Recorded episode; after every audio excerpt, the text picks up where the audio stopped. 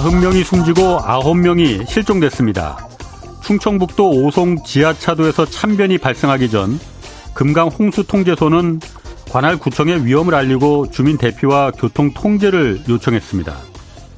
그러나 관할 흥덕구청은 CCTV만 보고 있을 뿐 아무 조치도 취하지 않았습니다. 오늘 새벽 귀국한 윤석열 대통령은 위험 지역 진입 통제와 선제적 대피를 작년부터 강조하고 있지만 현장에서 기본 원칙이 지켜지지 않으면 국민 안전을 확보하기 어렵다 이렇게 말했습니다. 지난해 포항의 지하 주차장에서 또 서울의 반지하 주택에서 참변이 발생했을 때도 대통령은 근본적인 대책을 세워야 한다면서 AI, 인공지능 홍수 예방 체계를 구축하겠다 이렇게 말한 바 있습니다. 재난 상황에서 믿고 의지할 수 있는 든든한 정부를 기대하겠습니다. 그게 국가의 역할이고 우리가 세금을 내는 이유입니다. 네, 경제와 정의를 다잡는 홍반장 저는 KBS 기자 홍사원입니다. 홍사원의 경제쇼 출발하겠습니다. 유튜브 오늘도 함께 갑시다.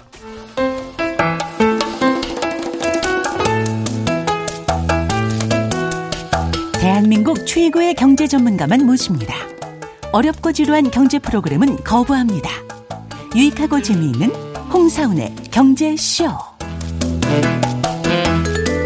네, 하반기 경기가 점차 나아질 것이라는 정부 전망이 나오고 있지만은 여전히 국내외적으로 많은 변수 기다리고 있습니다. 그래서 오늘 이 부분 좀 자세히 분석해 보겠습니다. 황세훈 자본시장 연구원 선임 연구위원 나오셨습니다. 안녕하세요. 네, 안녕하세요. 황 연구위원은 제가 텔레비전에서 뉴스 네네. 인터뷰나 이런 데서 굉장히 많이 봤는데 네네. 너무 늦게 모셨습니다 경제쇼에서. 아닙니다. 불러주셔서 어? 너무 감사드리고요. 진작 좀 모셨어야 되는데. 네. 어쨌든 지금 뭐 워낙 많은 분들이 숨져서 그 오늘 좀 차분한 분위기에서 좀 진행 좀 하겠습니다. 네네. 너무 좀 안타까운 상황인 것 같습니다. 그러게요. 뭐 이제 이제 좀 이런 일은 좀 반복되지 않았으면 좋겠어요. 이게 왜 왜 반복이 되는지 참 답답합니다. 자, 먼저 KDI 그 한국개발연구원에서 경기가 지금 우리나라 경기에 저점을 통과 중이다 이렇게 판단을 했어요. 그러면서 올 정부 정부는 올해 성장 1.4% 정도는 이제 성장할 것이다 예측했는데 어떻게 보십니까? 현재 우리 경제 정확한 지금 위치가 어떤 건지 어떻게 판단하고 계세요? 일단 저점 근처에 근접해 있거나 저점에 있다는 생각 자체는 충분히 동의할 만하다고 말씀드릴 수 있고요. 예. 다만 이제 더 중요한 부분은 이 저점이 언제까지 이어질 거냐에 예. 대해서는 조금 상당히 견해가 달라질 수 있을 것 같습니다. 예. 보통 이제 저점을 통과했다 그러면 그렇지. 지금부터는 개선된, 개선되는 쪽으로 이제 가겠구나라고 생각하실 수도 있고 예. 반대로 이제 저점에 도달했다고 하더라도 음. 크게 나아지지 않으면서 그런 지지부진한 상태가 계속해서 이어질 가능성도 충분히 예상해 볼 수 있는 부분이거든요. 예.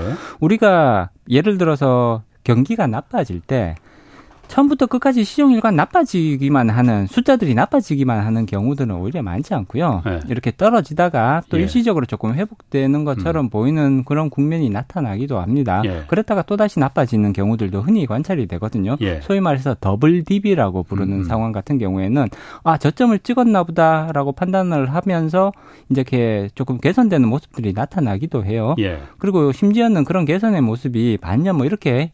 지속되는 경우들도 종종 있습니다. 그랬다가 다시 또 어. 나빠지는 쪽으로 네. 가는 것이 일반적인 double dip의 모습이고요. 네. 그리고 double dip으로 가는 경우에 있어서 많이 나타나는 시그널들이 네. 긍정적인 시그널하고요. 부정적인 네. 시그널들이 막 혼재가 돼서 이게 도대체 어느 쪽이 맞느냐 네. 굉장히 판단을 내리기가 어려운 혼란스러운 시기들이 나타난다는 게 굉장히 흔히 나타나는 특징이라고 볼 수가 있거든요. 네. 지금이 정확히 그런 시점이 그러니까. 아닌가. 그렇게 네. 평가를 해봐야 될 것 같습니다. 네. 긍정적인 시그널 당연히 있습니다. 지금 제조업에 관련된 음. 그런 이제 안 좋은 제조업 하락 예. 이 하락 속도가 조금 떨어지고 음. 심지어 이제 6월 같은 경우에는 수출도 흑자로 돌아섰단 말이에요. 이런 부분들만 보면 무역 수지가 흑자로 예, 무역 수지, 예. 무역 수지가 수출이 늘어난 건 아니고 예, 예 그렇죠, 그렇죠. 예. 무역 수지가 예. 계속 지금 적자 상태였다가 예. 흑자로 돌아서는 이런 모습들이 나타나니까 아 이제 드디어 경기 하강이 끝난 것이 어. 아니냐 그러니까. 이런 긍정적인 시그널들이 좀 있다 이렇게 볼 수도 있겠지만 반면에 사실 우리나라는 국내 사정도 중요합니다만 예. 해외 사정에 훨씬 더 크게 영향을 받는 경제 구조를 가지고 있습니다. 사실 그렇죠. 수출이 먹여 살리는 음. 국가라고 볼 수가 예. 있는 거잖아요. 그렇기 때문에 그러면 우리가 계속해서 음. 경기 회복을 기대할 수 있을 만큼 해외 상황들이 예. 좋아지고 있느냐를 파, 체크할 필요가 있는데 음. 사실 미국은 그나마 선방을 하고 있다고 평가를 할 수가 있지만 예. 유럽 쪽이나 혹은 중국 같은 중국. 경우에는 네. 여전히 대단히 불확실하다. 예. 추가적으로 더 나빠질 가능성들이 충분히 있지 않느냐라는 예. 판단을 내리지 않을 수가 없거든요. 예. 이렇게 봤을 때 긍정적인 시그널, 부정적인 시그널이 다 혼재하는 예. 상황이지만 우리가 어느 쪽을 예. 조금 더 주안점을 줄 어느 쪽에 조금 예. 더 쉽게 말하면 무게 중심을 두느냐에 따라서 이제 저점은 치고 올라갈 것 같다. 아니면 반대로 일시적으로 음, 음. 나타나는 회복 현상이지만 향후 다시 나빠질 가능성도 음. 충분히 보인다. 이제 어느 쪽에 음. 손을 들어줄지 결정을 해야 되는 거죠. 저는 개인적으로 봤을 네. 때는 지금 나타나는 이런 시그널들은 일시적인 회복세의 가능성이 더 높다고 봅니다. 그럼 다시 내려가요, 그러면은?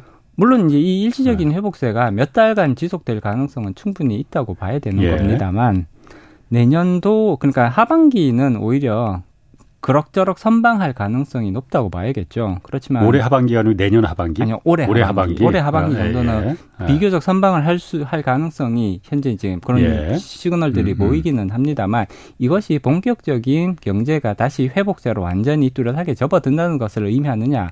저는 그렇지 않을 가능성이 훨씬 더 높다고 예상을 하고 있고요. 왜요?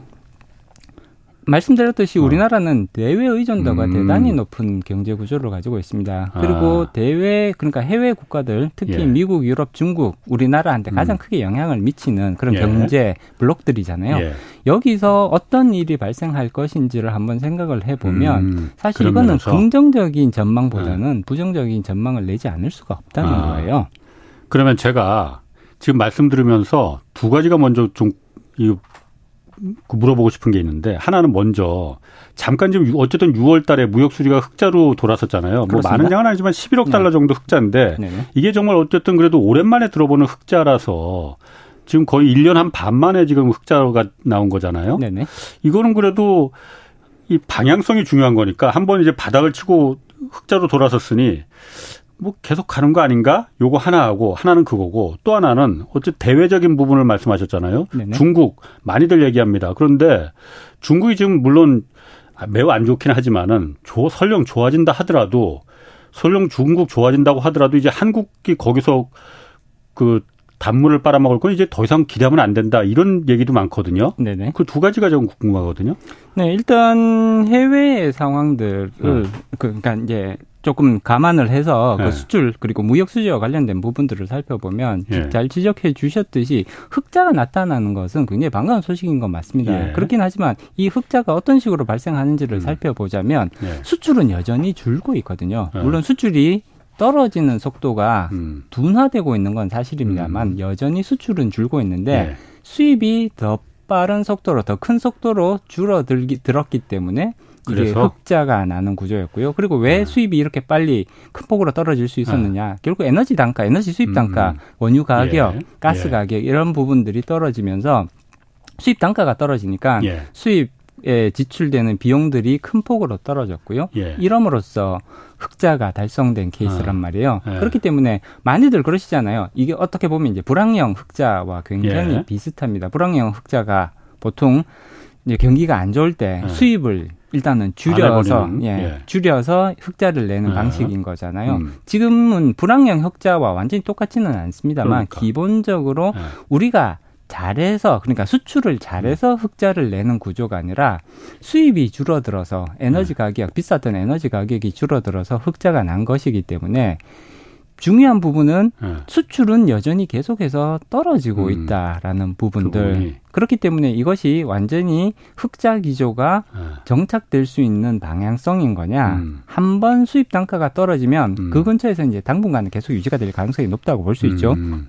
그렇지만 이 수출이 계속해서 줄어든다면 네. 결국은 흑자의 규모는 다시 또 줄어들 가능성도 음. 충분히 생각해 볼 수가 있고요. 다시 일시적으로 적자로 음. 전환될 가능성도 그렇군요. 배제하기는 어렵거든요. 아. 따라서 이거는 반가운 소식인 건 맞습니다만 네. 이걸 가지고 우리가 드디어 머나먼 아, 길을 길고 길었던 아. 무역 수지 음. 적자에서 탈출할 수 있게 되었다라고 판단하기에는 너무 박수 칠 일은 네, 아니고 너무 이르다라는 부분인 거고요. 어. 중국은 중국 같은 경우도 아, 기본적으로 중국과의 관계가 예. 지금 완전히 바뀌고 있는 상황인 거잖아요. 코로나 팬데믹 이전과 예. 현재의 상황을 음. 잘 비교를 해보면 중국과 우리나라에 관의 관계, 경제적 예. 협력 관계는 지금 그 구조 자체가 완전히 바뀌고 있다고 평가를 해야 될 것 같습니다. 물론 그렇다고 해서 중국과의 경제 협력 교역이 예. 완전히 중단되고 그러지는 않겠죠, 당연히. 예. 그렇지만 중국은 분명히 한국과의 교육 규모를 딱 필요한 만큼만 음. 최소한의 선에서 유지를 하려는 이런 예. 인센티브가 대단히 강하다고 봐야 되는 예. 거고요. 그렇기 예. 때문에 중국의 리오프닝이 뭐 기대했던 것보다 당연히 조금 부진하고 예. 그리고 그것이 본격적으로 진행된다고 하더라도 실질적으로 우리나라가 수출 증가에 있어서 예전만큼 그런 큰 혜택 또는 예전의 수준으로 완전히 되돌아갈 수 있을 거라는 기대를 하기에는 이미 우리는 많이 조금 바뀌고 있다. 음. 이렇게 평가를 해야 될 것 같습니다. 그 시절은 그럼 다시, 다시 안 오는 겁니까 그러면은? 저는 그 그러니까 물론 중국하고 경제적으로뿐만이 아니고 정치적으로도 굉장히 옛날하고 달라졌어요. 그러니까 이런 부분을 감안했을 때 예전에 그 시절은 다시 올 수 있는 거냐 없는 거냐? 저는 그 가능성은 상당히 제한적이라고 봅니다. 낮다고 네. 봅니다. 관계 자체가 예. 바뀌고 있다. 예. 그리고 이 우호적인 협력적인 관계에서 예. 어떻게 보면 약간은 조금 경쟁. 거리를 두는 예. 그런 거리를 두는 그런 이제 예. 관계로 바뀌고 있는 거잖아요. 예. 그렇기 때문에 경제적인 부분에 있어서도 특히 우리의 의지와는 상관없이 예. 중국의 의지에 의해서 그런 결과로 예. 이어질 가능성이 오히려 높다고 전망할 수가 있는 거죠. 그러면 중국이 사실 예전에는 뭐 이 부분은 뭐 많이 아는 분들도 아, 아시겠지만은 예전에는 그러니까 우리 물건을 우리 중간자를 주로 사서 우리가 거기서 득을 보는 입장이었잖아요. 네네. 근데 사실 지금은 우리가 파는 거를 갖다 중국도 같이 파는 경쟁 관계로 들어선 거잖아요. 그렇습니다. 그럼 중국이 잘 되면 우리도 우리는 더 불리한 거네 그러면은요. 음, 중국과의 기술 격차가 줄어들고 있는 것은 분명한 사실이고요. 예. 또 업종에 따라서는 오히려 중국이 우리를 앞질렀다라고 평가를 받는 부분들이 생긴단 음. 말이에요. 그리고 중국은 분명한 거는 예. 반도체 부분에 있어서는 굉장히 공격적인 투자를 이어갈 가능성이 높다고 볼 수가 있습니다. 따라서 그렇죠. 우리가 중국에 주력으로 수출하던 제품들 중에 중국에서 특 특히나 위협적으로 느끼는 분야 예. 반도체는 가장 대표적인 분야가 되겠죠. 예. 이 부분에 있어서는 우리의 제품들을 자체 생산품으로 대체하려는 이런 음. 움직임이 굉장히 활발하게 일어날 걸로 전망할 수가 있는 거고요. 음. 그렇기 때문에 이게 이전의 단계로 회복하기에는 이미 우리는 너무 많이 와버렸다라고 평가할 수밖에 없는 거죠. 그럼 답답한 게 우리가 어쨌든 수출로 먹고 사는 나라인데 어디다 수출합니까 그러면? 일단 중국에 아, 대한 의존도를 네. 줄인다는 거는 예. 어떻게 보면 이게 양날의 검인 거잖아요. 예. 긍정적인 측면도 있고요. 부정적인 예. 측면도 있습니다. 당장 수출이 줄어드는 것처럼 보일 테니까 여기에 예. 대한 부담은 분명한 거지만 예. 중국에 어떻게 보면 이제 좀 지나치게 그동안 우리가 의존 의존해 음. 왔던 것이 아니냐라는 예. 측면을 봤을 때는 중국에 대한 음. 의존도가 우리 자체의 바램에 의해 의한 것뿐만이 아니라 상대방의 그런 의도에 의해서 바뀐다는 음. 것은 조금 안타까운 부분이기는 합니다만 그럼에도 불구하고 의존도를 낮추는 것은 필요한 방향성이라고 음. 봐야 되는 거고요. 그 대체 국가를 찾아내려는 노력들은 필요하다고 봅니다. 사실은 음. 중국이 이제 저런 식으로 이제 세계 공급망에서 역할이 달라질 수밖에 없는 그렇죠. 거잖아요. 예. 그러면 그 역할을 예를 들자면 인도라든지 예. 아니면 다른 인도네시아와 같은 동남아 다른 동남아 국가들에서 일정 부분 그 예. 역할을 대체할 음. 가능성은 충분히 생각해 볼 수가 있는 거고요. 음. 따라서 그쪽에 대한 수출 비중을 차츰 늘려가는 방식으로 대응하는 것이 음. 그나마 현실적인 대안이 될 것 같습니다. 중국은 이제 그렇다 치고 대외적인 변수 또 하나가 사실 우리가 미국의 경제 경기하고도 굉장히 영향을 받잖아요. 네네. 근데 사실 연초부터도 작년부터 하여튼 계속 뭐 미국 경기 침체가 온다 뭐 퍼펙트 스톰이다 뭐 했는데 지금 보면은 뭐 침체가 오는 거 저거 다 거짓말인 것 같은데 양치기 소년도 벌써 양치기 이런 양치기 소년이 없는 것 같은데라는 생각이 저는 들거든요. 네네. 물론 미국 경기가 우리한테 매우 수출에 중요하고 그러니까 중국이 어쨌든 안 되면 미국에라도 팔아야 될 테니까 미국은 경기 침체가 어떻게 되는 겁니까, 이거? 지금 당장은 미국은 가장 경기가 선방하고 있는 국가로 어. 평가할 수가 있습니다. 예. 그렇지만 이러한 모습이 계속해서 유지될지에 대해서는 예. 상당한 불확실성이 저는 있다고 개인적으로는 봅니다. 저는 오히려 음. 미국 경기에 대해서 오히려 조금 이제 비관적인 그런 견해를 음. 가지고 있고요. 예. 가장 중요하게 우리가 좀 고민해 봐야 될 부분이 예. 연준의 기준금리 인상이 좋게 끝났던 적이 사실상 거의 없었다라는 과거에 거, 과거에 연준이 급격하게 어. 기준 금리를 올린 사례들이 예. 이제 시기 주기적으로 계속 어. 나타나거든요. 예. 근데 그렇게 급격하게 기준 금리를 올렸던 어. 결말이 좋게 끝난 적은 사실상 아. 거의 없거든요. 아, 뒤끝이 다 안 좋았습니까? 뒤끝이 대체로 다 안 좋았습니다. 어. 지금 어, 가장 2000년대 이후로 예. 연준의 급격한 기준금리 인상들을 살펴보면 예. 1999년 말에 연준의 기준금리 인상이 조금 급격하게 일어났습니다. 물론 지금의 관점에서 보면 급격하지도 그렇지. 않아요. 완만했지 그때는. 그때는 완만했거든요. 예. 1년 예. 동안 1.75%를 상승을 시켜요. 아유, 그거 갖고 뭘. 근데 예. 이때 어떤 일이 있었냐 하면 예. 연준이 1년 동안 1.75% 상승시키고 나서 한 예. 10개월 정도 지나고 나서요. 예. 닷컴 버블이 붕괴가 되기 시작합니다. 그게 인과관계가 맞습니까? 그러면은 100% 맞다고 어. 평가할 수는 없습니다만 기준금리를 어. 인상하기 전에 예. 자금을 가장 블랙홀처럼 음. 빨아들였던 데가 닷컴인 거는 예. 부인하기는 그렇죠. 어렵거든요. 예, 예, 그래서 여기에서 과도하게 그때는 이제 닷컴만 어. 달면 주가가 예. 3배, 4배 막 이렇게 뛸 예. 그런 이제 시기였는데 아. 그러니까 어느 정도는 이런 부분들을 진정시킬 필요성이 있겠다라는 판단하에 연준은 예. 기준금리 인상을 단행을 하죠. 예. 1년 동안 1.75% 인상을 아. 하고 한 10개월 정도 지났더니 닷컴 버블이 무너져 버렸거든요. 예. 그리고 아. 그 이후에 가장 드라마틱한 그러니까 요번 거 말고 음, 음. 가장 드라마틱한 기준금리 인상은 사실 2005년부터 2007년까지 음. 발생합니다. 이때 미국에서 부동산 경기가 아주 폭발적으로. 이제 예. 활황이 되거든요. 예, 예. 그러면서 subprime mortgage 아마 아. 다들 한두 번씩은 들어보셨을 예. 텐데 그쪽으로 엄청나게 자금이 몰려가고요. 예. 자산 가격의 상승이 급격히 발생하죠. 음. 너무 빨리 자산 가격이 발생, 자산 가격 상승이 음. 발생하니까 연준이 기준 금리를 음. 이때 어마어마한 속도로 올립니다. 2년 1개월 동안 무려 4.25% 기준금리를 올리거든요. 지금하고 봐서는 그것도 완만 약간 약간 급한 정도네. 물론 이때 이미 역대급 속도라는 평가가 있었어요. 예. 그러고 나서 2007년 4월, 5월, 5월 정도에 예. 기준금리 인상이 이제 중단이 되고요. 예. 4.75% 이제 올린 다음에 예. 그래서 결국 최종적인 금리가 5.25가 되거든요, 이때. 예. 그러고는 기준금리 인상이 중단이 되는데 인상이 중단이 이때도 사실 비슷한 현상이 있었습니다. 연준이 기준금리 인상을 중단을 하니까 예. 아 이제 힘든 시기가 이제 거의 다 끝났다. 예. 지금부터는 안정기로 접어들 수 있겠구나라는 그런 얘기들이 이제 그런 의견들이 많이 나오면서 예. 시장은 안정화되면서 그리고 오히려 조금씩 상승하는 모습도 일부 나타났었거든요. 예. 그런데 15개월 후에 연준의 그, 기준금리 음. 인상이 마무리된 15개월 후에 리만 브로더스가 파산을 예. 합니다. 그러면서 예. 2008년 글로벌 금융위기가 시작이 되죠. 예. 이게 무슨 의미를 가지냐 하면 아. 연준의 기준금리 인상이 끝났다고 해서 예. 그때부터는 본격적으로 좋아지기, 회복되기 시작하느냐.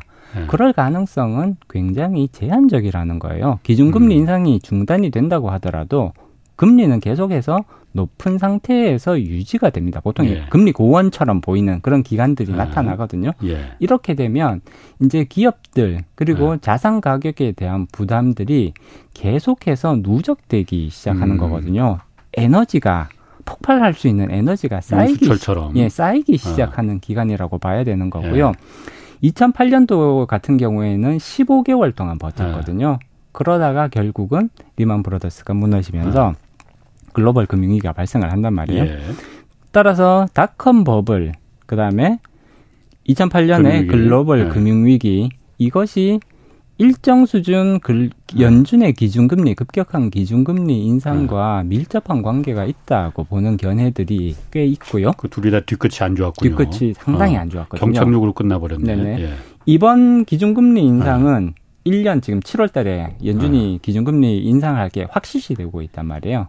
오는 7월에 예, 오는 7월 뭐 며칠 안 남았어요. 예, 예, 며칠 안 열흘 남았습니다. 남았어요, 이제. 예, 예, 열흘 정도 예. 남았는데 기준금리 0.25% 포인트 인상할 게 거의 확실시 되고 있거든요. 95% 이상의 확률을 지금 예측이 되고 있는데 그렇게 되면 연준의 기준금리는 5.5% 상당 기준으로 5.5%가 되는 거고요.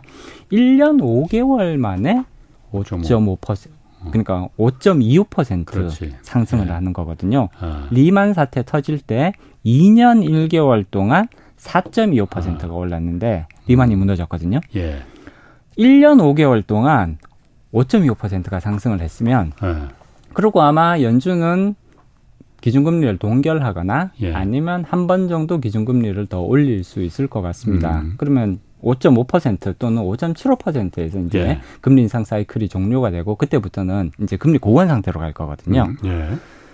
에너지가 축적되는 시기라고 예. 볼 수가 있는 거고요. 예. 보통 기업들이 1년 내외 정도는 그 버틴다 이거 버텨내는 게 일반적인 모습 예. 과거의 상황으로 판단을 하면 1년 정도는 보통 버텨내지만 그 이상을 가기는 어렵지 않을까 라고 지금 평가를 해야 될 것 같고요. 그럼 지금부터 1년까지 그 뒤에 1년 뒤에 그럼 위기가 용수철이 이제 튀어나오는 시기가 된다는 겁니까? 물론 물론 정확한 시기는 판단하기가 아. 예상하기가 아. 대단히 어렵죠. 그렇지만 예. 지금부터 1년 내외라고 예상을 해본다면 예. 만약에 이런 것들이 예. 비슷하게 반복이 된다면 그러면 사실 내년 하반기쯤 되면 그러한 에너지가 가장 많이 축적이 되는 시기가 될 수 있지 않을까. 그럼 그 뒤끝이 또 반복될 거라는 거예요. 그러면? 경착륙의 형태로 나타날 위험성은 네. 이번에도 충분하다고 평가해 볼 수 있을 것 같습니다. 그렇기 그럼, 때문에 음, 사실 말씀하시죠.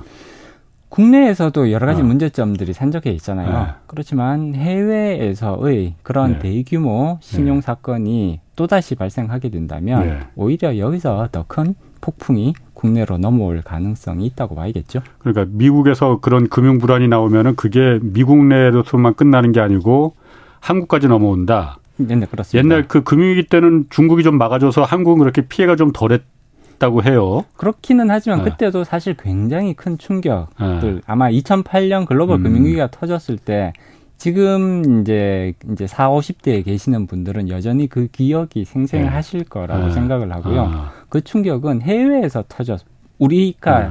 우리 시장에서 당장 터진 것은 아니지만 그 충격은 예. 실로 대단했다고 말씀 평가를 하지 않을 수가 그렇군요. 없는 거고요. 어. 그리고 이번에는 반드시 미국이 아닐 수도 있다. 사실 현재까지 진행되는 과정들을 살펴보면 음. 미국은 그래도 비교적 굉장히 음. 잘 버텨내고 있는 그런 예. 상황이라고 볼 수가 있거든요. 예. 오히려 유럽이나 예. 또는 중국 쪽이 더 이런 문제가 더 이른 시기, 시일에, 어. 시, 어, 이른 시기에 터져 나올 수도 있지 않을까. 이렇게 미국의 금리 인상으로 미국의 용수철이 지금 한창 그 그 응축돼 있는데 그게 왜 미국에서 안 터지고 미국 유럽이나 중국에서 터, 그 용수철이 터집니까? 일단 기본적으로 유럽 같은 경우에는 시장 상황이 미국과 그렇게 크게 다르다고 평가하기는 어렵습니다. 음. ECB가 계속해서 기준금리 인상을 이어가고 있잖아요. 유럽 중앙은행 네, 유럽 중앙은행도 네. 기준금리 인상을 이어가고 음. 있고요. 그 기조 자체는 미국과 비슷한 방향성을 가지고 음. 있다고 볼 수 있습니다. 근데 그렇군요. 문제는 여기에 경제 상황은 미국보다 더 안 좋다는 거죠. 음. 기억하실지 모르겠는데 지난 3월에 이제 미국에서 뱅크런들이 발생을 하잖아요. 예. 실리콘밸리 은행, 예. 그다음에 그런 이제 뱅크런이 발생을 하는데 잠깐만요. 네네. 실리콘밸리 뱅크런까지 하셨어요. 요거 잠깐 좀 그 호우 경보가 내려진 데가 있어갖고 요거 좀 그 저희가 네. 좀 안내 좀 하겠습니다. 아, 4시 20분에 전북 전 지역에 호우 경보 발효됐습니다. 아, 30에서 50mm 매우 강한 비가 내리면서 천, 돌풍과 천둥 번개가 치고 있으니까 오늘 계속해서 3시간당 30mm에서 50mm 강한 비가 내리는 곳이 많다고 합니다. 각별히 주의해 주시기 바랍니다. 자, 뱅크런까지 얘기하셨거든요. 네. 아. 미국에서 이제 뱅크런이 발생을 했죠. 3월 달에. 예. 근데 그 영향이 미국에서만 끝난 게 아니라 이제 크레딧 스위스라고 그렇지 스위스, 유럽으로 넘어갔지. 예, 유럽으로 예. 바로 이제 넘어가게 되잖아요. 예. 유럽에 있는 경우는 좀 다른 것 같긴 한데 물론 그렇기는 합니다만 예. 지금 미국에서의 금리 인상 아. 기조와 아. 유럽에서의 금리 인상 기조 그리고 예. 금융 시장의 상황이 그렇게 음. 크게 다르지는 않다는 네. 거예요. 근데 유럽 같은 경우 미국에 비해서 경제 체력이 사실 더 취약하다고 평가를 할 수가 있거든요. 미, 어. 국은 그래도 지금 여러 가지 실업률 통계라든지 예. 경제 성장과 관련된 통계를 보면 예. 그래도 생각했던 것보다는 우려했던 것보다는 훨씬 더 잘 버텨내고 있다라는 평가를 충분히 내릴 수가 있습니다. 예. 반면에 유럽 같은 경우에는 사실 경제 구조가 비교적 선방하고 음. 있다고 평가할 수 있는 국가는 독일 정도라고 음. 봐야 그렇죠. 될것 같고요. 아. 그 이외의 국가들은 계속해서 저렇게 유럽 중앙은행이 기준금리 인상 기조를 이어갔을 때, 영란은행이 음. 기준금리 인상을 이어갔을 때. 음. 과연 그것을 충분히 음. 버텨낼 수 있을 정도의 음. 경제 체력을 가지고 있을 것이냐, 오히려 미국보다 더 허약한 체력을 가지고 있는 네. 것이 아니냐라는 평가를 내리지 않을 수 없거든요. 그렇기 때문에 미국에서 그러한 신용 사건이 대규모 신용 사건이 발생할 수도 있겠지만 그에 앞서서 경제 체력이 미국에 비해서 더 떨어진다고 음. 평가할 수 예. 있는 유럽에서 그러한 이제 음. 사건이 발생할 가능성도 충분히 예상해 볼 수가 있다는 거죠. 미국이든 음. 유럽이든 어디에서 먼저 음. 발생하느냐 그렇게 되면 그 효과는 음. 결국 글로벌 금융시장으로 다 퍼져나갈 수밖에 없습니다. 그, 그 미국에서 그 금리 인상으로 다 좁혀진 용수철이 그 응축력이 미국이 아니고 유럽에서 먼저 터질 수 있다. 그러니까 유럽도 같이 금리를 올렸으니까 유럽은 지금도 올리고 있어요. 그러다 보니까는 터질 네. 수 있다는 건 제가 이해가 가는데 아 네. 그럴 수 있겠나 하는데 중국은 사실 금리를 올리지도 않았잖아요. 네, 네, 그렇습니다. 그럼 중국은 상관없는 거 아니에요? 그러면 그런 위험에서는? 어, 중국도 결코 자유롭 없다고 평가할 수는 없는 것 같고요. 예. 지금 중국으로의 자금 유입, 특히 이제 서방 세계에서의 예. 중국으로의 자금 유입은 계속해서 축소되고 있는 상황이라고 봐야 되는 거거든요. 음. 일단 미국에서 아. 중국으로의 자금 유입은 거의 지금 예. 막혀 있다고 평가를 해야 되는 거고요. 예. 그리고 이제 유럽에서 중국으로 예. 넘어가다 유입되던 자금이 예. 그래도 중국이 가지고 있는 굉장히 중요한 음. 외부로부터의 자금 흐름이었거든요. 예. 그렇지만 만약에 물론 이것조차도 이미 줄어들고 있다고 평가를 해야 될 것 같습니다. 음. 금리만 놓고 보면 예. 유럽과 미국의 금리가 중국 내부의 금리보다 훨씬 더 높은 그렇죠. 매력적인 지금 예. 상황으로 지금 바뀌어 있거든요. 음. 그렇다면 당연히 미국 투자자와 유럽 투자자가 신용 위험에 대한 우려가 있는 중국과 예. 신용 위험이 적은 미국 및 유럽, 예. 심지어는 금리까지 더 높은 예. 어느 쪽으로 음. 투자를 음. 투자 의사 결정을 내릴 거냐를 생각을 해보면 음. 당연히 미국이나 유럽 쪽의 아. 가능성들이 높다고 봐야 되는 예. 거고요. 따라서 음. 유럽은 아니 미국 중국 같은 경우에는 예. 지금 분명히 해외로부터의 자금 유입이 계속해서 축소되고 있기 때문에 예. 이 부분에 있어서 어려움을 겪을 음. 가능성은 어, 저는 음. 이거는 현실적인 가능성이라고 그렇구나. 봅니다. 그러면은 한 가지 또 궁금한 게 이거 궁금한 게 자꾸 생기네요.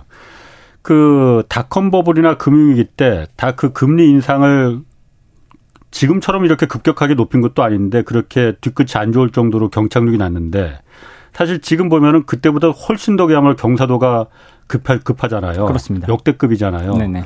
근데 미국에서도 그렇고 황 위원님을 제가 무시하는 게 아니고 황 위원님보다도 더 미국 사정에서 잘 아는 사람일 텐데 네네. 미국 내에서 투자기관이나 이런 분석가들이 연착륙을 자꾸 얘기하고 있잖아요. 경착륙 없을 것 같다라고 얘기하고 있잖아요. 그거는 왜 어떻게 해석을 해야 될까? 그 사람들이 지금 잘못 판단하고 있는 겁니까? 그러면은? 어, 일단 이제 현재의 경제 상황 예. 내지는 앞으로의 전망에 대해서 음. 모든 사람의 평가가 동일해질 수는 없는 거잖아요. 음, 예. 를 들자면 미국에 대해서 굉장히 예. 낙관적인 전망, 긍정적인 전망을 내리 가지고 계시는 음. 분들 분명히 상당히 많으실 겁니다. 예. 저같이 약간 좀 부정적인 아. 비관적인 전망을 가지고 계신 분들도 있겠죠. 일부 예. 있으실 거고요. 예. 그렇기 때문에 음. 이러한 판단의 차이는 음. 어떻게 보면 그렇죠. 이것을 아. 어떻게 현상을 어떻게 해석하느냐의 음, 차이라고 봐야 되는 거고요. 제가 이제 이런 질문을 가끔 받거든요. 왜 예. 그렇게 비관적으로 보시느냐. 예. 뉴스에서 나오는 내용들을 들어보면 예. 미국 경제 지금 굉장히 괜찮다. 그러니까. 잘 방어하고 있다. 예. 이제 이런 말씀 특히 이제 연준도 그런 얘기를 계속해서 하잖아요. 예. 예. 근데 연준에 했던 그러니까 연준에서 나왔던 언급들을 살펴보면 예. 2022년부터 그러니까 2021년 하반기부터 미, 미국에서 인플레이션이 이제 증가하기 시작하거든요. 예. 그때 그렇죠. 연준에서 그리고 시장에서의 음. 평가는 인플레이션은 음. 일시적이다. 아, 아, 그때 한번 뭐 하여튼 좀 신뢰를 잃긴 잃었어요. 네, 많이. 인플레이션은 아. 일시적이다. 네. 그랬다가 결국은 인플레이션이 계속 가니까 예. 그때 이제 많은 분들이 아니 설마 연준이 잘못된 판단을 내리겠느냐. 음. 라는 말씀들을 하셨지만 예. 실질적으로 연준도 음. 마찬가지인 거고요. 연준도 미래 전망에 대해서 틀릴 수가 있는 거잖아요. 그렇죠. 예. 마찬가지로 시장에서 그게 다수설이라고 해서 항상 맞지는 않거든요. 음, 음. 그렇기 때문에 이러한 현상들, 이러이러한 시그널이 나오고 있는데 이걸 이쪽 방향으로 해석할 것이냐, 예. 혹은 음. 반대 방향으로 해석할 예. 것이냐에 따라서 전망은 충분히 달라질 수 있다고 생각합니다. 과거의 경우를 보더라도 그렇고 어쨌든 이번에도 연준이 금리 인상을 갖다 멈추는 그 시점부터 한 1년 뒤, 1년 이내에 큰 사달이 벌어질 가능성이 황 의원님이 보시기엔 크다 이거죠.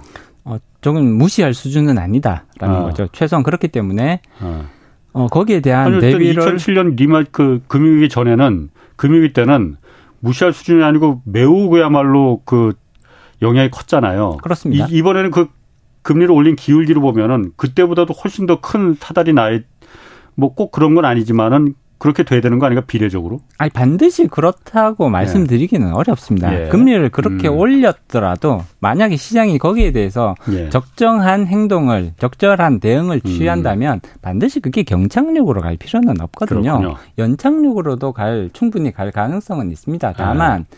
그렇게 금리를 급하게 올렸을 때 예. 기업과 가계, 개별 경제 주체들이 거기에 따르는 합리적인 결정을 항상 내릴 수가 있을 음, 것이냐. 음, 예. 음. 기업들도 실수를 하는 것이고요. 예. 심지어는 연준도 실수를 할 수 있는 물론이죠. 거거든요. 아, 그렇기 때문에 음. 적정 속도 내지는 적정 음. 폭의 금리 인상. 예. 예, 항상 성공할 수 있다는 보장은 없습니다. 그렇기 아. 때문에 이런 것들이 잘 맞아 떨어졌을 때는 예. 당연히 충분히 연착륙으로 갈 수도 있습니다만 음. 현재의 상황에서 봤을 때는 연착륙으로 갈 가능성 보다는 오히려 경착륙으로 음. 갈 가능성이 오히려 더 현실성 있는 시나리오가 될 수 있지 않을까. 음. 그리고 이러한 것들이 만약에 예상이 된다, 되고, 그리고 거기에 대해서 우리가 어느 정도 준비를 하고 대비를 할 수 있다면, 사실 굉장히 그, 그 결과가 달라질 수 있거든요. 음. 따라서 예. 제가 이런 음. 말씀을 드리는 거는 이제 경착륙의 가능성이 음. 높으니까 우리 망했습니다. 이런 말씀을 드리고자 하는 게 아, 아니고요. 아, 경착륙의 예. 위험성이 예. 꽤 아. 있습니다. 그렇기 때문에 우리가 여기에 대해서 아. 대비를 해야 됩니다. 이 말씀을 드리고 싶은 거죠, 사실은. 자, 그러면은 미국이 지금 용수철이 좁혀져서 유럽하고 중국까지 가봤어요. 아, 우리는 어떻게 될 거냐, 그러니까. 우리도 지금 어쨌든 미국하고 마찬가지로 금리를, 우리가 먼저 금리를 선제적으로 올리긴 했지만, 우리도 많이 올린 편이잖아요. 미국에 비해서는 우리는 훨씬 적, 적게 어. 올린 거고요. 우리는 지금 어. 기준금리가 3.5%. 어쨌든 경제 규모가 있으니까 또. 어. 아, 그렇기는 합니다만 네. 기준금리의 인상폭 자체는 어. 상당히 미국에 비해서는 네. 작다고 볼 수가 있죠. 미국은 0.25%에서 네. 시작해서 5. 지금 5.5% 거의 확실시 예. 되고 있잖아요. 예. 여기까지 간 예. 거고요. 우리나라 같은 경우에는 지금 기준금리 상 기준금리가 3.5%란 말이에요. 예. 따라서 미국에 비해서는 금리 음. 인상폭이 사실상 상당히 작다고 볼 수가 있습니다. 음. 그리고 사실 이렇게 기준금리 인상을 미국에 비해서는 어떻게 보면 좀 소극적으로 한 거죠. 예. 소극적으로 한 이유는 분명히 경제가 받을 수 있는 충격을 최소화하는 범위에서 음. 마무리를 짓고자 하는 이런 예. 정책적 판단이 강하게 개입했을 가능성이 높습니다. 예. 기준금리를 적게 올렸으니까 사실 그런 거잖아요. 예. 예를 들어 기준금리를 1%에서 5%로 올리는 경우랑 1%에서 3.5%로 올리는 경우를 비교를 해보면 음. 부동산 시장에 미치는 충격이 얼마나 다를지 우리가 예. 충분히 예상을 해볼 수가 있는 음. 거거든요. 예. 당연히 1%에서 3.5% 올렸을 때 부동산 시장에 미치는 충격은 훨씬 더 줄어들 수 있는 거거든요. 음. 그러면 거기서 발생할 수 있는 부실의 규모도 줄어든다, 줄어들 가능성이 아. 높겠죠. 아. 쉽게 말해서 우리가 강한 타격을 음. 받으면 보통 이제 권투 선수들이 굉장히 강한 타격을 받으면 예. KO가 되잖아요. 예. 그렇지만 이렇게 살짝 살짝 잽 같은 거는 어. 몇 방을 맞아도 예. 계속해서 버티면서 예. 경기를 풀어낼 수가 있단 말이에요. 예. 따라서 지금 이제 한국은행이 원하는 것은 예. 이제 몇 대의 가벼운 펀치들을 통해서 우리가 그렇지만 계속해서 버텨나갈 수 있는 수준에서 관리를 해 나가자. 그러한 정책적 판단을 내렸을 가능성이 높다고 봐야겠죠. 뭐 지금 그렇게 정책적 판단을 이미 내린 거로 보여져요. 네네, 그러니까. 그렇습니다. 뭐 그래서 어쨌든 정책적 판단을 내린 이유는 여러 가지 한국 그 경제가 안고 있는 그 뇌가 이른바 뇌관이라는 게 있잖아요. 네네. 아까 말씀하신 대로 부동산이라는 뇌관이 있고 부동산에 연관된 PF 뇌관이 있고 여기 연관된 가계부채가 또 워낙 큰 뭐 맨날 말하는 게 그겁니다. 네네. 가계부채와 PF 이게 터진다 터진다 이게 뇌관이 된다 하는데 어, 위원님이 보시기엔 어떻습니까? 일단 그 가계부채와 PF 이게 문제가 될 가능성이 어, 있습니까 없습니까? 어, 문제가 될 가능성이 전혀 없다고 말씀드릴 수는 없죠. 없겠죠. 어, 그렇기는 어. 하지만 이게 크게 문제가 될 걸로 예상하지는 않습니다. 음. 어느 정도는 관리 또는 예. 통제 가능한 범위 내에서 지금 머무르고 있다. 개인적으로는 그렇게 평가를 하고 있고요. 예. 어, 지금 우리나라 이제 PF와 예. 관련된 부분, 부동산과 관련된 부분들은 예. 어, 상황이 그렇게 녹록하지는 않아요. 예. 상당히 힘든 과정에 있는 것은 분명해 보입니다. 그렇지만 예. 저는 이 부동산 시장에 있어서 가장 중요한 역할을 하는 것은 사실은 금리라고 생각을 하거든요.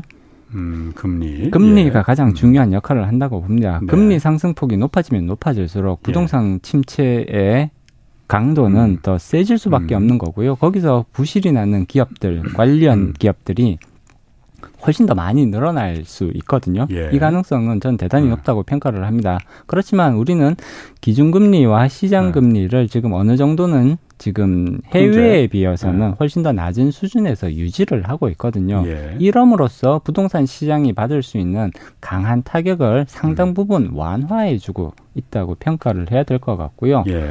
부실 사업장의 빈도 음. 를 떨어뜨리는 데 있어서는 이건 굉장히 유의적인 영향을 미쳤을 가능성이 높습니다. 음. 그렇기 때문에 상대적으로 부실화되는 업장이 저는 적게 나타날 거로 보고 있고요. 그리고 일부 그 제2금융권 금융회사들 부동산 PF를 통해서 부실화가 되고 이것이 이제 직접적인 문제가 되는 그런 예. 제2금융권 금융회사들은 음. 당연히 나타날 걸로 봅니다. 예. 그렇긴 하지만 우리나라 금융 시스템에 있어서 가장 중요한 근간을 바치고 있는 것은 역시 은행이거든요. 예. 은행이 부동산 PF에서 큰 타격을 받을 가능성은 현재로서는 지극히 제한적인 수준이라고 봐야 될 것 같습니다. 부동산, 은행은 뭐 상관없을 것 네, 같아요. 일단은 네. 우량한 자산들을 중심으로 해서 가지고 있고요. 그렇죠. 따라서 우량한 자산들이니까 이게 부도가 날 가능성도 사실은 굉장히 낮단 말이에요. 예. 그리고 선순위 대출로 주로 깔고 음. 가기 때문에 은행이 뭐 당연히 은행은 그렇습니다. 이제 문제가 될 가능성은 상대적으로 예. 떨어진다고 볼 수가 있습니다. 예. 그러면 이제 남은 게 이금융권 그렇지. 회사들인 예. 거잖아요. 특히 이제 최근 들어서 많이 문제가 되고 있는 새마을금고 음. 그리고 이제 저축은행들 음. 뭐 이쪽들이 이제 문제가 될 가능성이 충분히 있고 실제로 예. 연체율도 보면 연체율도 상당히 높아진 것이 사실이거든요. 그렇죠. 예. 새마을금고 지금 전체 연체율은 6%를 넘어가고 음. 있고요. 부동산 건설업 관련 이쪽 연체율을 따로 놓고 보면 8%를 넘어가고 있단 말이에요. 예. 어마어마한 수준이거든요. 그렇죠. 예. 이렇게 예. 높은 것은 결국은 전체적인 새마을 금고의 부실화에 상당히 예. 영향을 미칠 가능성이 높다고 볼 수가 있습니다. 예. 다만 새마을 금고 같은 경우에는 개별사 개별 음. 금고인 거거든요. 예, 다시 말해서 A 금고와 B 금고 음. 독립적이죠. 독립적인 거거든요. 그래서 A 금고가 예를 들어 부실화가 된다고 해서 B 금고가 같이 부실화가 음. 되느냐? 그렇지는 않습니다. 따라서 이런 부분들에 있어서는 그렇다면 결국은 아. 부실화의 가능성이 높은 몇 개의 새마을 금고를 집중적으로 어떻게 관리를 할 거냐의 문제로 귀결될 가능성들이 높다고 봐야 될것 음. 같고요. 지금 정부의 발표를 보면 사실 좀 우려스러운 데가 한 서른 군데. 예. 그리고 조금 이제 위험 근처에 와 있는 데가 아. 한 칠십 군데. 뭐이 예. 정도로 지금 이제 정부 발표들이 나오고 있단 말이에요. 그렇기 때문에 실질적으로 삼십 개와 칠십 개 특히 이제 삼십 개 음. 정도는 사실 상당히 부실화의 수준이 지금 꽤 높다라고 예. 판단을 내릴 수밖에 없는 음. 거고요. 따라서 개별 새마을 금고가 부실화가 되면서 인수합병으로 넘어가는 사례들은 예. 앞으로 더 나타날 가능성이 음. 충분하다고 볼 수가 있습니다. 근데 음. 이런 것들이 결국은 큰 시스템 위기 음. 상황으로 가게 될 것이냐 음. 그럴 가능성은 제한적이라고 봅니다. 충분히 음. 이 정도면 예. 30, 예를 들어 30개 내외 또는 많이 확대를 해서 100개 정도가 된다고 하더라도 음. 실질적으로 그 정도면 충분히 관리 가능한 범위 내지는 우리 경제가 충분히 충격을 흡수할 수 있는 음. 수준이라고 봐야 될것 음. 같고요. 그 다음에 어, 말씀하십시오. 예. 저축은행 같은 아, 경우에는 예. 사이즈가 조금 더 크죠. 아, 그러니까 그쪽을 좀 네. 말하려고 했는데. 사이즈가 조금 더 크죠. 예. 근데 이 연체율을 비교를 해보면 새마을금고에 비해서는 연체율이 확연히 좀 떨어집니다. 예. 아직까지. 예. 물론 일반적인 수준보다는 훨씬 더 높아져 있죠. 지금 4% 조금 예. 넘어가는 걸로 나오니까요. 따라서 이런 부분들을 음. 감안을 하면 일부 저축은행들 그다음에 일부 새마을금고에서 실질적인 부실화가 되면서 M&A로 넘어가는 인수합병으로 넘어가는 그런 이제 그 업체들이 당연히 나올 텐데 예. 그런 부분들은 어느 정도는 흡수 충격이 흡수가 가능한 범위 예. 지금 맥시멈에 맥시멈으로 봤을 때 15조에서 20조 내외 정도의 손실 정도를 감안을 한다면 예. 그러면 관리 가능한 수준에서 머무를 가능성이 오히려 더 높지 않을까 음. 개인적으로는 이렇게 평가를 합니다. 15조 20조 정도는 정책 금융 정도로도 충분히 방어가 가능할 수 있고 그 그렇습니다. 그 정도는 그 정도로만 만약 터진다면은 네네.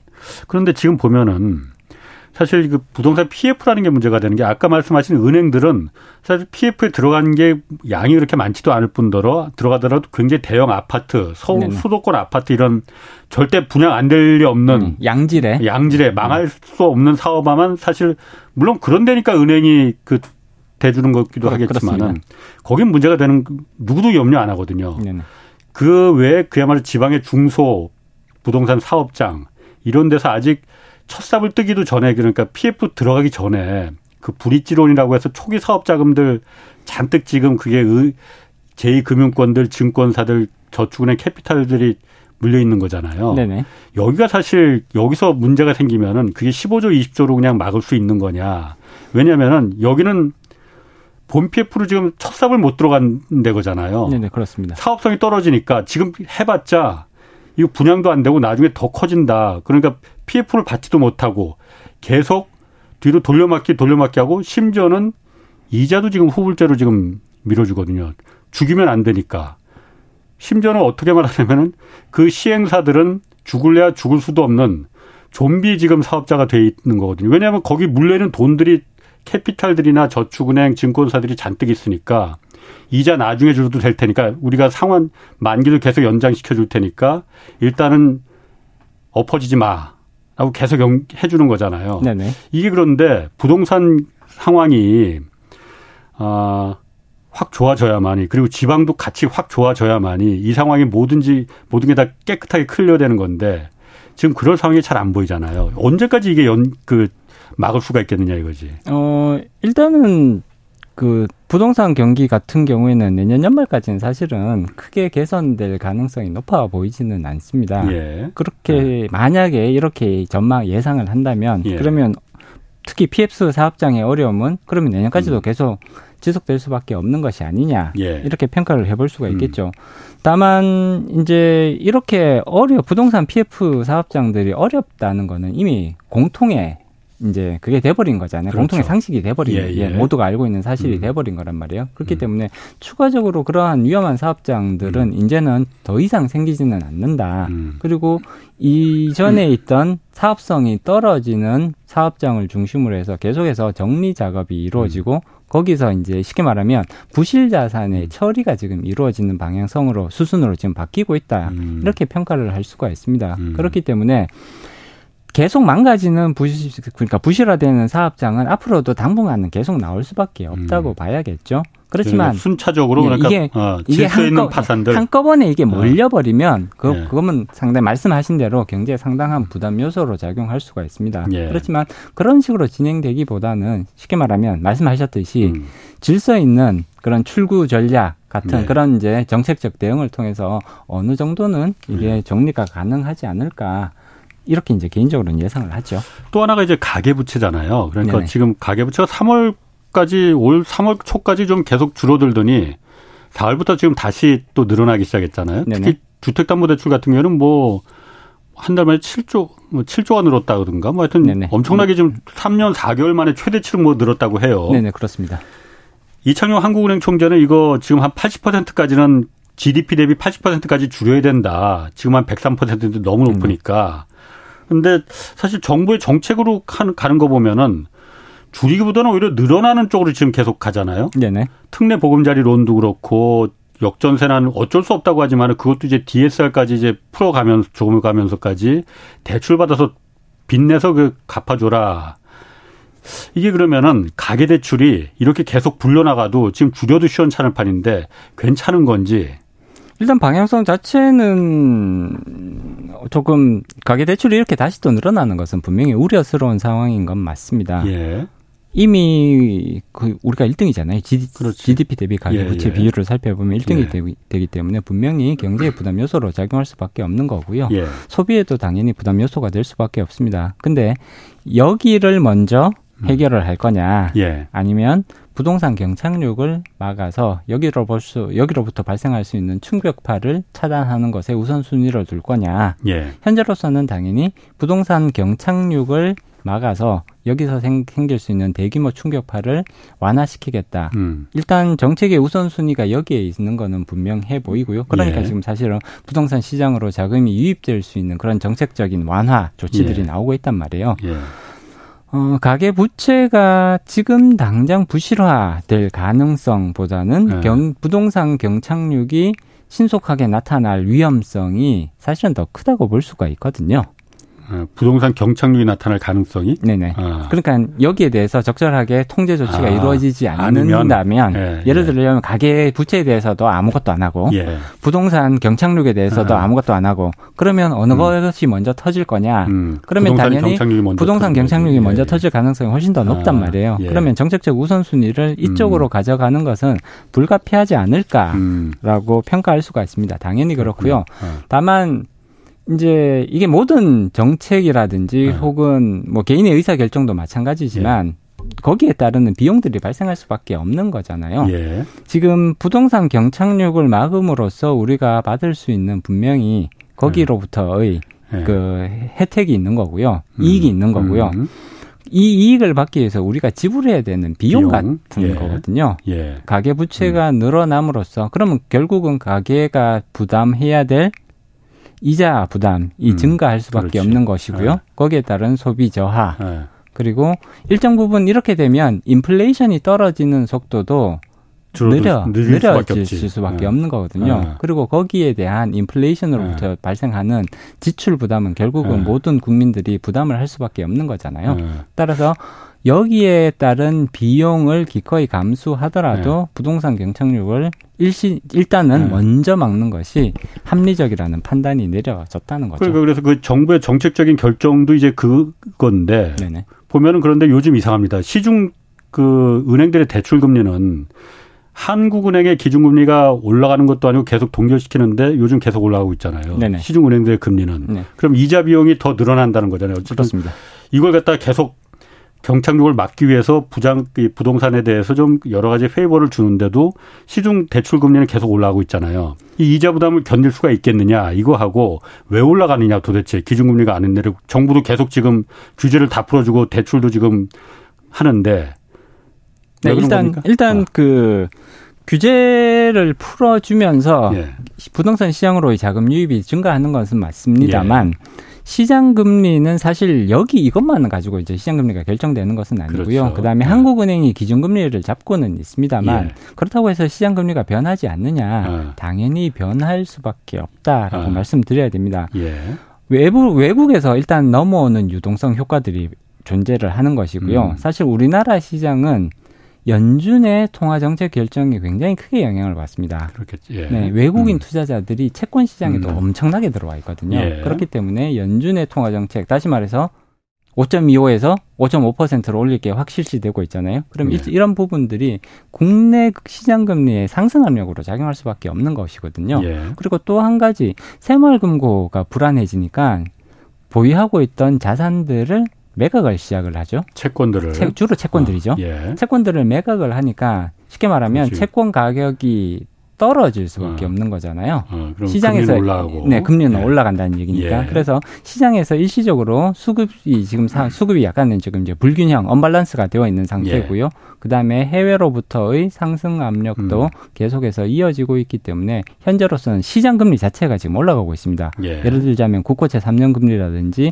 회사채 음. 금리 다 지금 4월 이후로 상승세를 계속해서 그렇죠. 이어가고 있거든요. 예, 예. 따라서 은행이 대출 금리를 결정할 때 이런 것들이 다 영향을 준단 말이에요. 그렇죠. 은행채 금 네, 은행채, 금리가 올라가 하니까. 여기가 올라가니까 은행채 금리가 예. 올라가는 거잖아요. 음. 그래서 사실은 은행의 대출 금리도 음. 상승 곡선을 그리고 있는데 일단 이 상승 곡선이 계속해서 올라갈 것이냐 음. 그럴 가능성은 높지 않아 보입니다. 높지 않다 이거죠. 예, 어차피 어. 말씀드렸듯이 새마을금고에 어. 따른 수급 불균형은 머지않아 해소가 될 가능성이 높고요. 아, 그 다음에 연준의 기준금리 인상은 거기까지 하셔야겠는데 오늘. 네. 아, 말씀 너무 잘해 다음에 꼭 다시 한번 모시겠습니다. 네, 네. 황세훈 연구위원이었습니다. 고맙습니다. 네, 고맙습니다. 홍사원의 경제쇼였습니다.